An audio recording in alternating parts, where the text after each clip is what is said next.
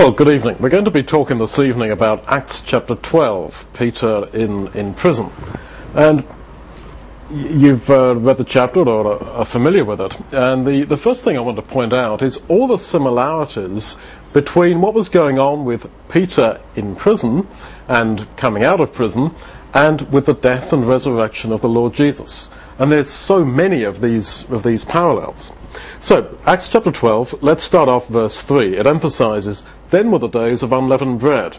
And actually, it stresses it twice. In verse 4 in the, in the King James, it says that the intention of, of Herod was to bring him, uh, Peter, out of uh, prison and, uh, and, and kill him after Easter. Now, of course, this is the very time of the death and resurrection of Jesus. This was Passover time. So that's one similarity. And of course, it's a Roman governor, Herod, who's working with the leaders of the Jews to do this, exactly how it was with the Lord Jesus. So then, verse 5 Peter's kept in prison, and there's prayer made by, the whole church. And verse 6 he's sleeping between two soldiers, possibly a little bit like Jesus crucified in between two, two men. And then it says that there were the keepers stood outside the door keeping the prison. Very similar, of course, to how when the Lord Jesus was buried, the same kind of soldiers were put on guard there to stand outside the, uh, the grave. And then, seven, an angel of the Lord appears, just as happened at the resurrection of, of the Lord Jesus. There's a great light.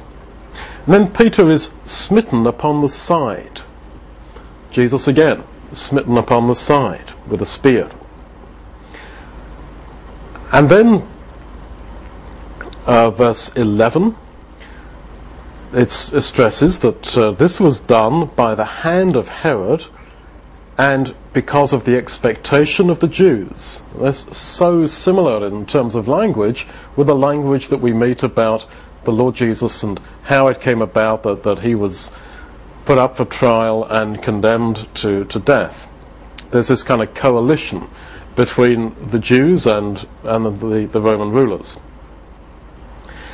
Then we, we come on to the whole thing about when Peter comes out of prison, and a woman, Rhoda, a woman understands that this is for real, or this is Peter, and she comes and tells the disciples, and they say, verse 15, You're crazy, you're mad. That's exactly what the same men said, uh, the same, well, disciples anyway, the same group of people said to a woman who came and said, Jesus is alive. And then when they really do realize that it's Peter, verse 16, they are astonished and also embarrassed, we could say. A very similar scene, really. Those men are standing in front of this servant girl, Rhoda, saying, sort of, ah, yeah, okay, so you were right. It's so similar, isn't it, with the resurrection of the Lord Jesus. And then he says, Peter says, verse 17, Go and show these things unto James and to the brethren. And he departs into another place. It's just what the Lord Jesus did. He appeared to the disciples in a sort of a closed meeting, and then he said, you know, go and uh, tell the whole world. And he also said to the women when he first met them, go and tell my brethren. And then he departed, as it were, to, to another place. Now this is all so, so similar. What's the point of all these similarities? Is this just mere kind of artistry? Uh, some sort of way of writing that alludes to some other sort of situation that's happened? Well, I don't think so there, this is God's word. I mean, there is a purpose in all this, even if we can't perceive it.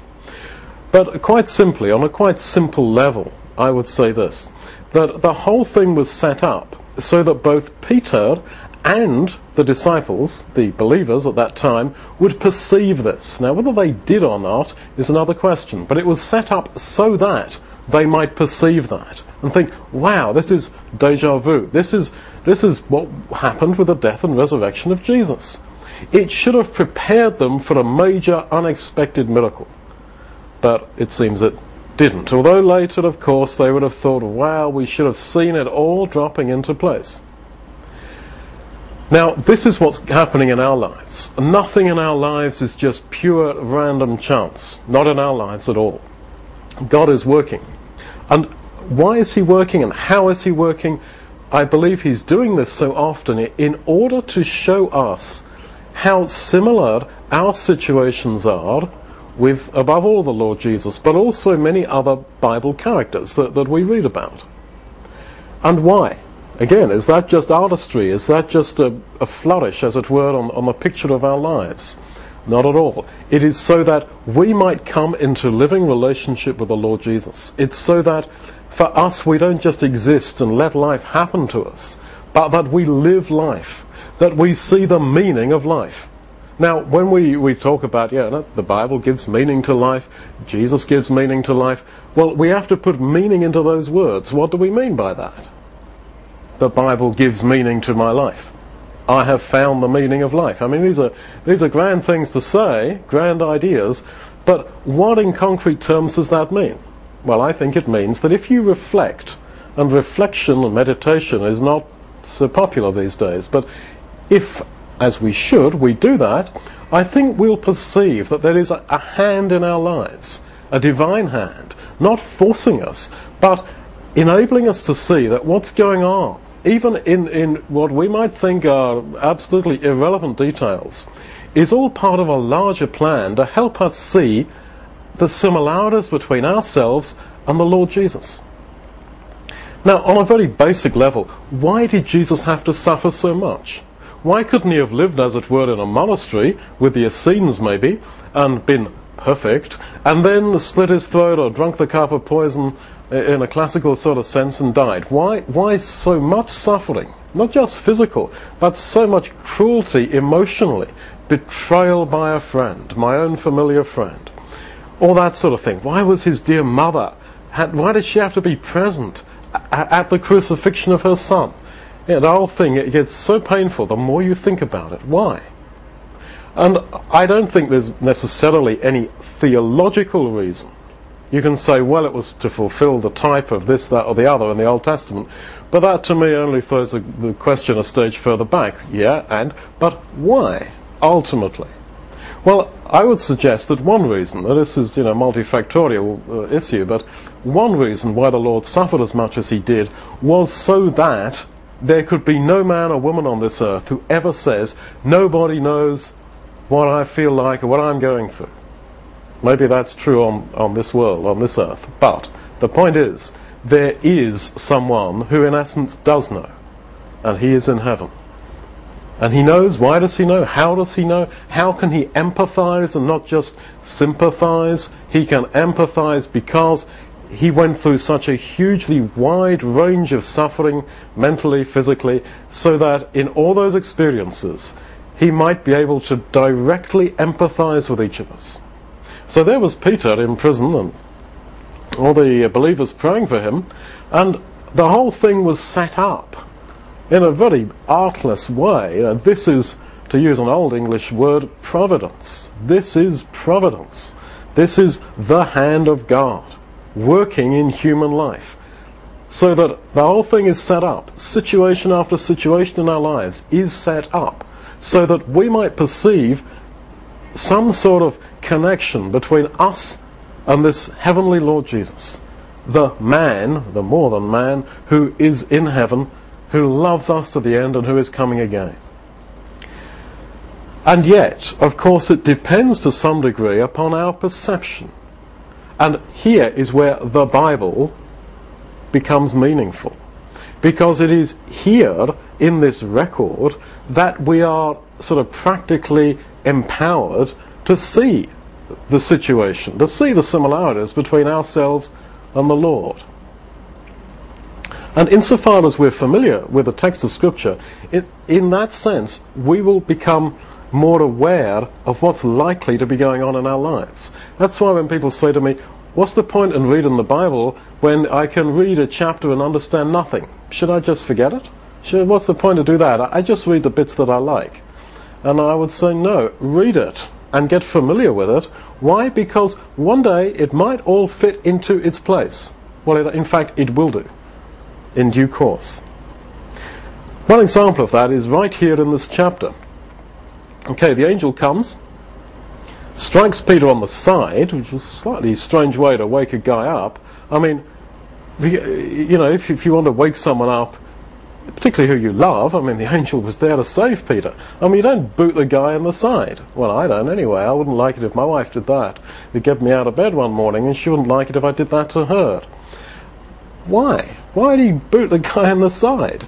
Well, to bring back to his awareness who else was beaten, uh, was, was pushed in the side, was beaten, as it were, on the side at Easter time, at Passover time. Jesus. But anyway, the angel then says,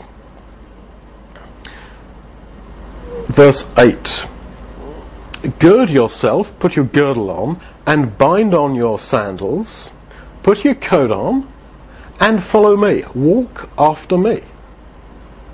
Now, the Lord Jesus had spoken just about that back in uh, John 21. You remember that business when Peter is, and, and John are following the Lord.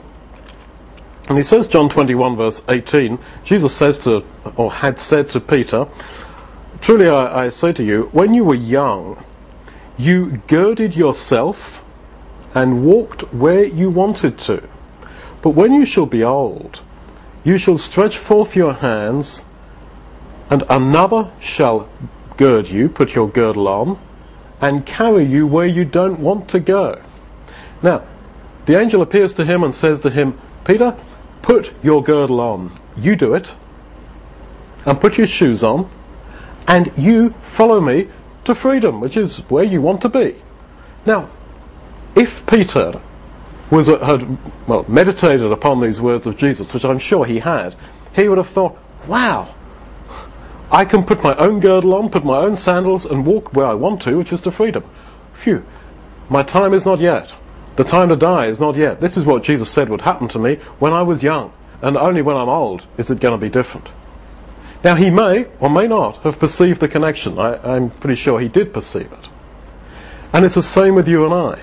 Things happen in human life, and at times we may think, oh, wow, that's it we see the connection straight away with a biblical precedent, with a Bible character, above all with some situation in the life of the Lord Jesus. And that strengthens us. If we're ignorant of Scripture, if we don't think it matters, it's all a load of history, it's all words on, you know, black print on white paper, all words on a computer screen. We won't get it and then we will despair that our life seems to be without meaning and all these random events happen to us and we can make sense of it. And so, to put it crudely, the Bible is what makes the difference. And not just the Bible per se, but of course our meditation upon it and our feeling ourselves into the situation. So, if we get back to Acts chapter 12, Let's think about prayer. Prayer was made, verse 5, without ceasing of the church under God for him. And then, as you know, verse 12, they gathered themselves together to pray. Well, we could say, and I guess we often do in our sort of European 21st century way, well, okay, let's all agree to pray for such and such situation. Some somebody with some terrible illness or some particularly difficult situation, okay, let's pray. And let's remember to pray for them in the week. But to say, guys, come together, we're going to have a meeting, you know, round at Margaret's place, 8 o'clock next Wednesday, to pray. What's the longest prayer you have ever said? How many minutes did it take? I seriously doubt, just because I've asked that question a lot of people, I seriously doubt whether most believers today have prayed more than 15 minutes in one go. Now you may say, ah, well in my case, I, I have done, or I do. In which case, well done. But on average, what I can see, most people say, yeah, After 15 minutes or so, no, I need a break and, you know, go to sleep, unfortunately. Too much prayer is done, cuddled up in, in bed, we're all nice and comfy, and the next thing we know, it's morning.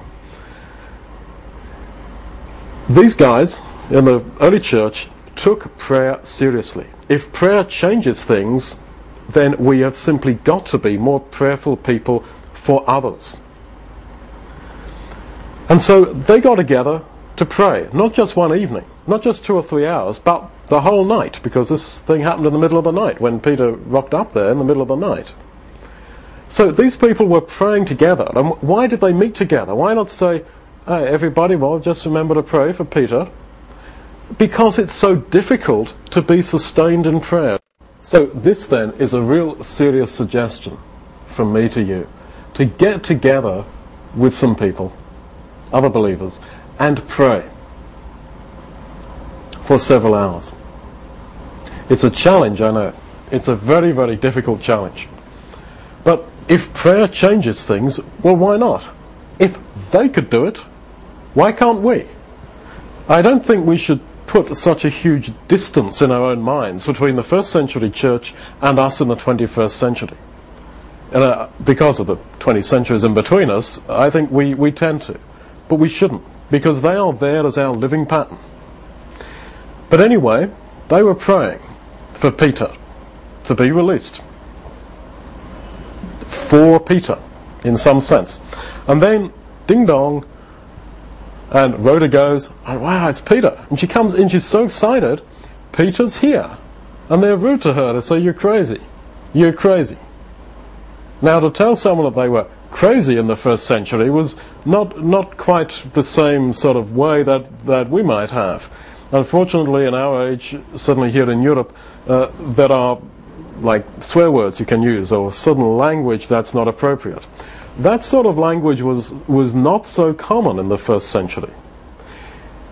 If you really wanted to insult somebody, you, you liken them, for example, to a, a donkey or some sort of animal doing a certain function or something like that. And to tell someone that you're mentally disturbed was not the sort of offhand way that we might say to each other, You're crazy. Oh, she's a lovely person, but man, she's crazy. You know, that, that, that's sort of almost an expression of fondness.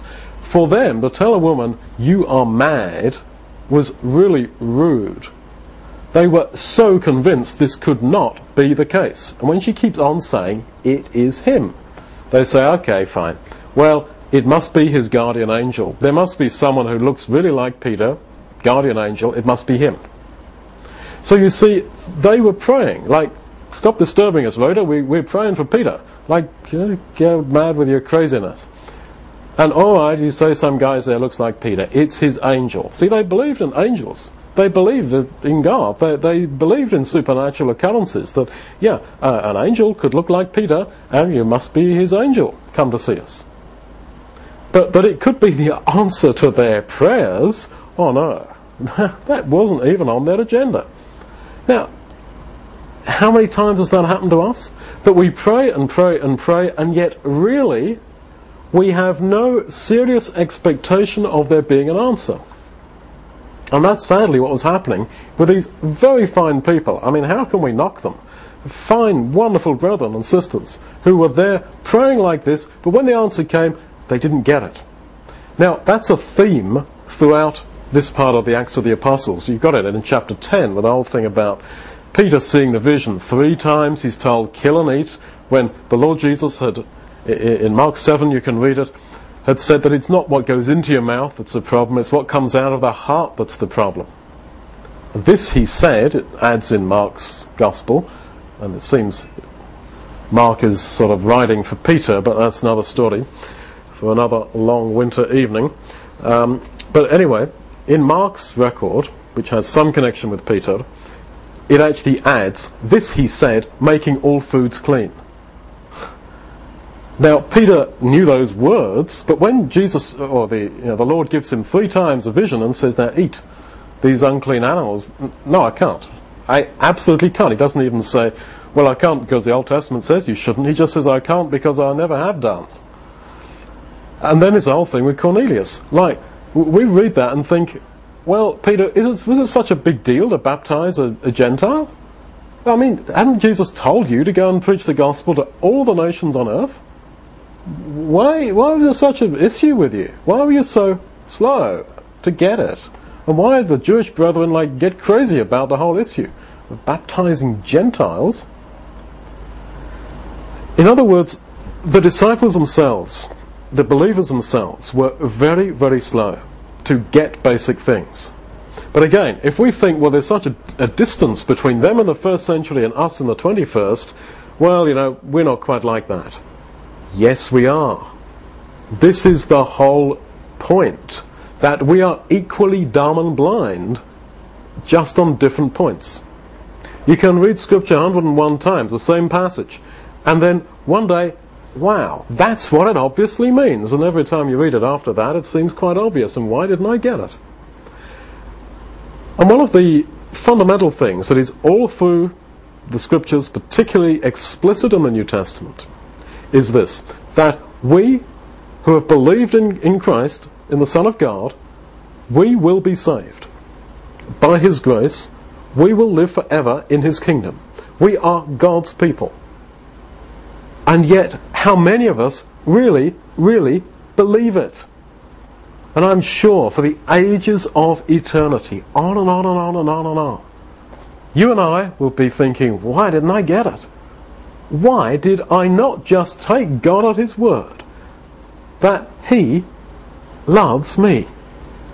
And again, when you ask the question, well, why did Jesus have to die? I, as I said earlier, it's multifactorial, but one one of the reasons is simply so that we might get it, finally. That we might see that He is for real about giving us salvation. He placarded forth His Son, dead for us in that awful way, as public as it could be, to get the point over. This is how much I love you. And this is how certain is your salvation. God could, could save us anyway, how He wants, when He wants. But He chose this method. And I believe one of the reasons He did that was to elicit faith in us, in His love. God so loved the world that He gave His only begotten Son.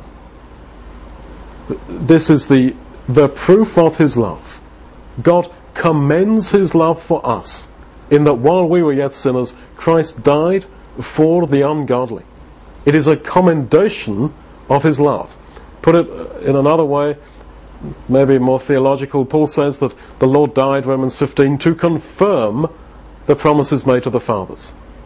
If God's made a, a covenant, does he need to confirm it? Well, that's only if there's a doubt about it.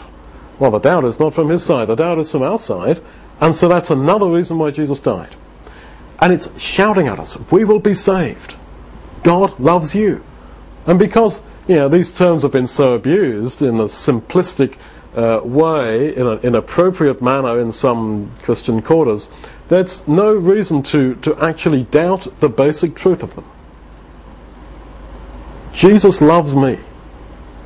This I know, for the Bible tells me so. It's as simple as that. Anyway, getting back to Peter, there he was standing outside the door. It actually is quite specific that he was not just outside the door, but seven, uh, sorry, 13. Peter knocked at the door of the gate, so he's at the gate. Okay, and people are inside the house praying. And the the fact he's there is because he has been taken there by an angel. And it's very astonishing for the people, the believers inside the house. Any bells ringing in your mind? Knocking at the door of a gate of a house inside which there are believers and prayer is being made led there by an angel. It's something in the life of Peter. And it's in Acts chapter 10. The light's coming on.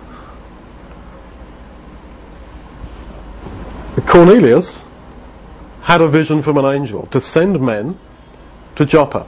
So these men come from his place there to uh, Joppa and there is Peter in, the ha- in a house praying. And if you read Acts 10, you'll see the very same language is used. Th- these men stand at the gate and they knock, and Peter comes down to them. He's been praying, and he finds it difficult to accept what the reality of the situation. It's so similar. Knocking at the door of a gate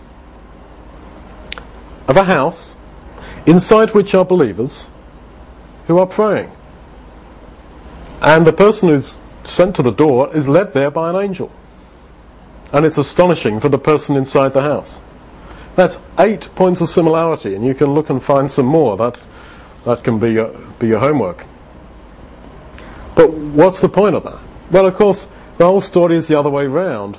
In Acts 10, it was Peter inside the house.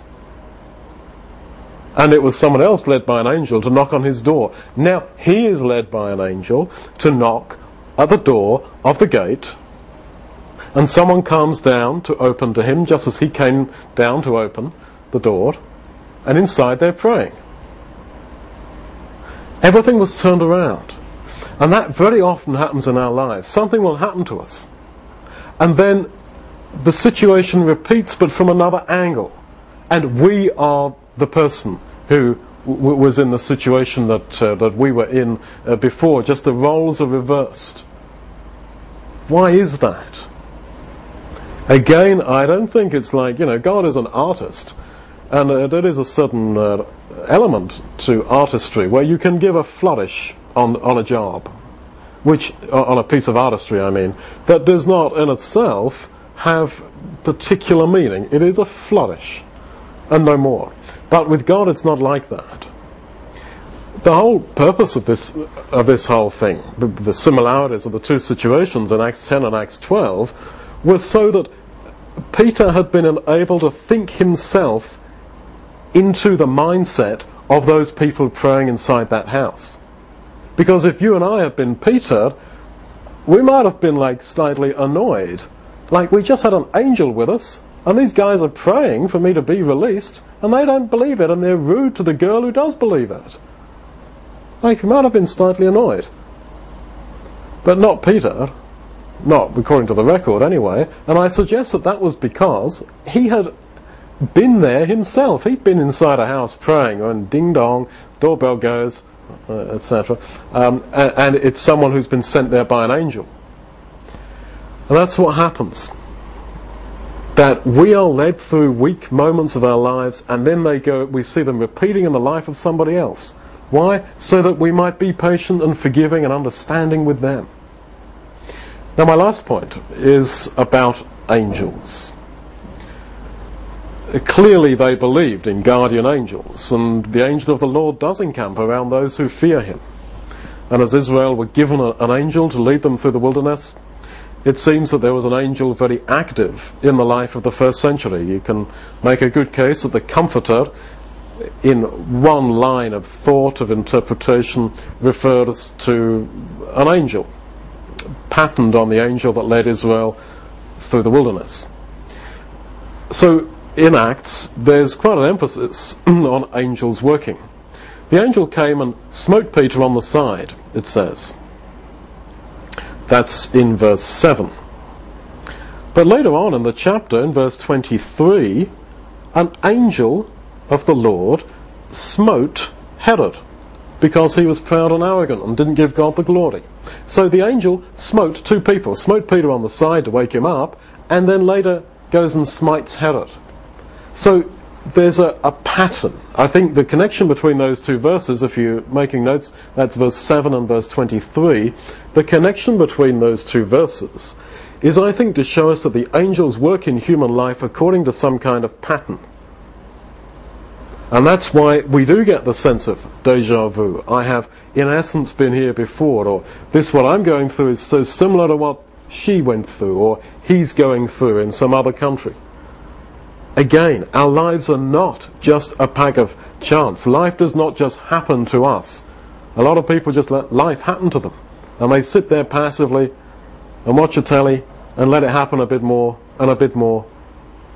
But for us, we are to, to think it all through. And you see Peter doing that a lot in this chapter and in chapter 10 with the whole thing about rise Peter, kill and eat. And then eventually he, he thinks on the vision and says, right, now I get it. He says to Cornelius, now I've been taught to call no man unclean when he'd actually been taught to not call an animal unclean.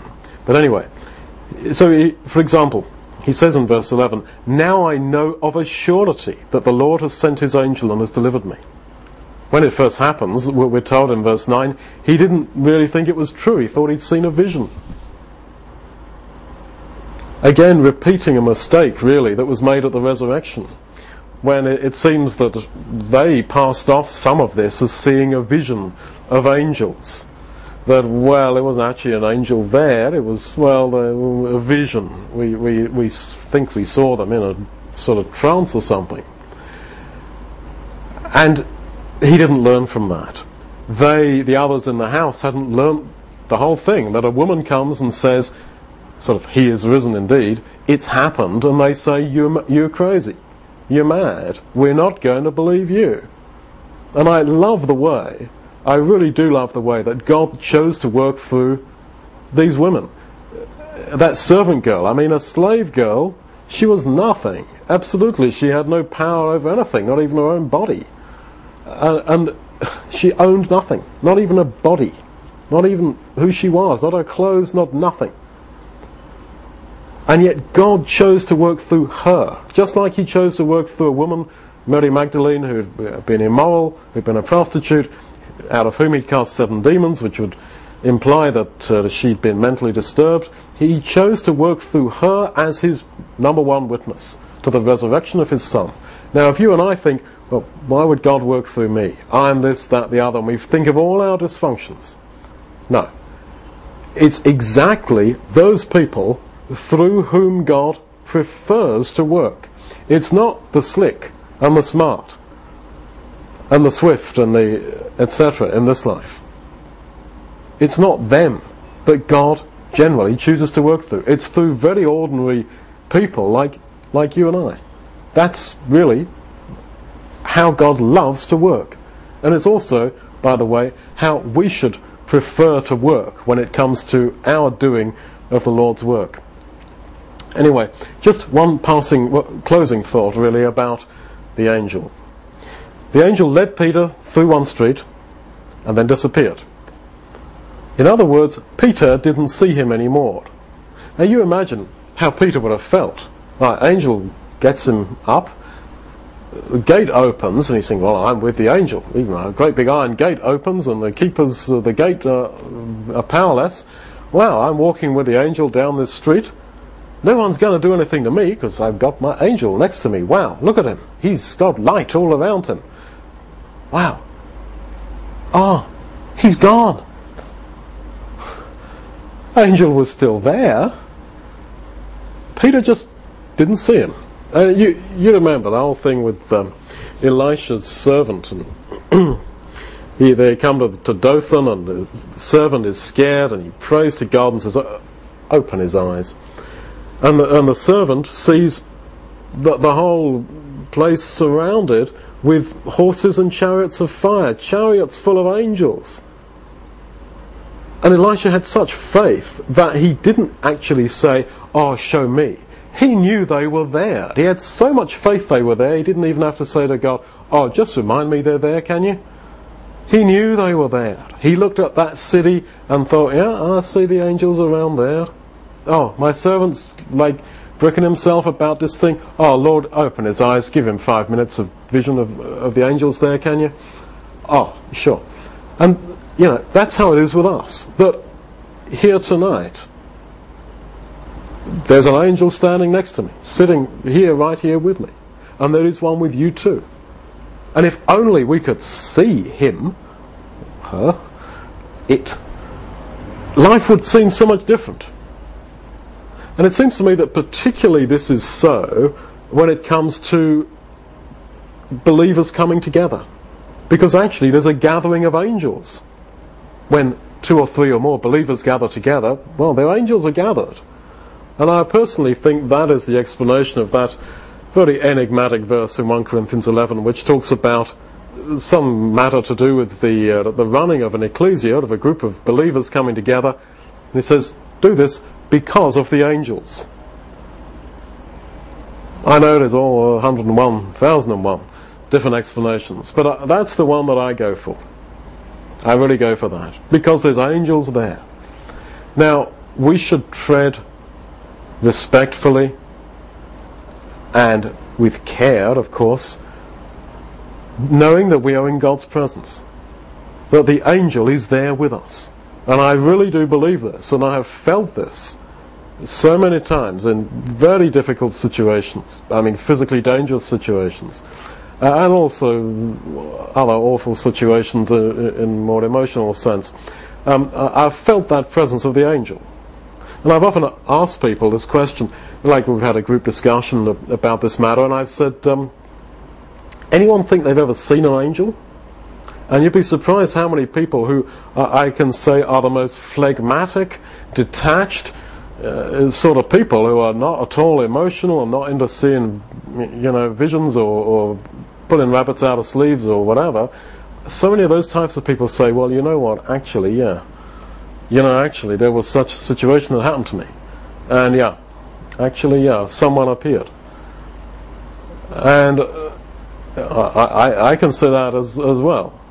Uh, and I'm also, if you know me, not the, the hyper emotional type of guy at all. I'm far too phlegmatic and detached, uh, academic almost. Um, but I've had those situations, and I believe you have. Now, that means that wherever we go, and whatever we do, the angel is with us and is leading us just as Peter was led out of prison.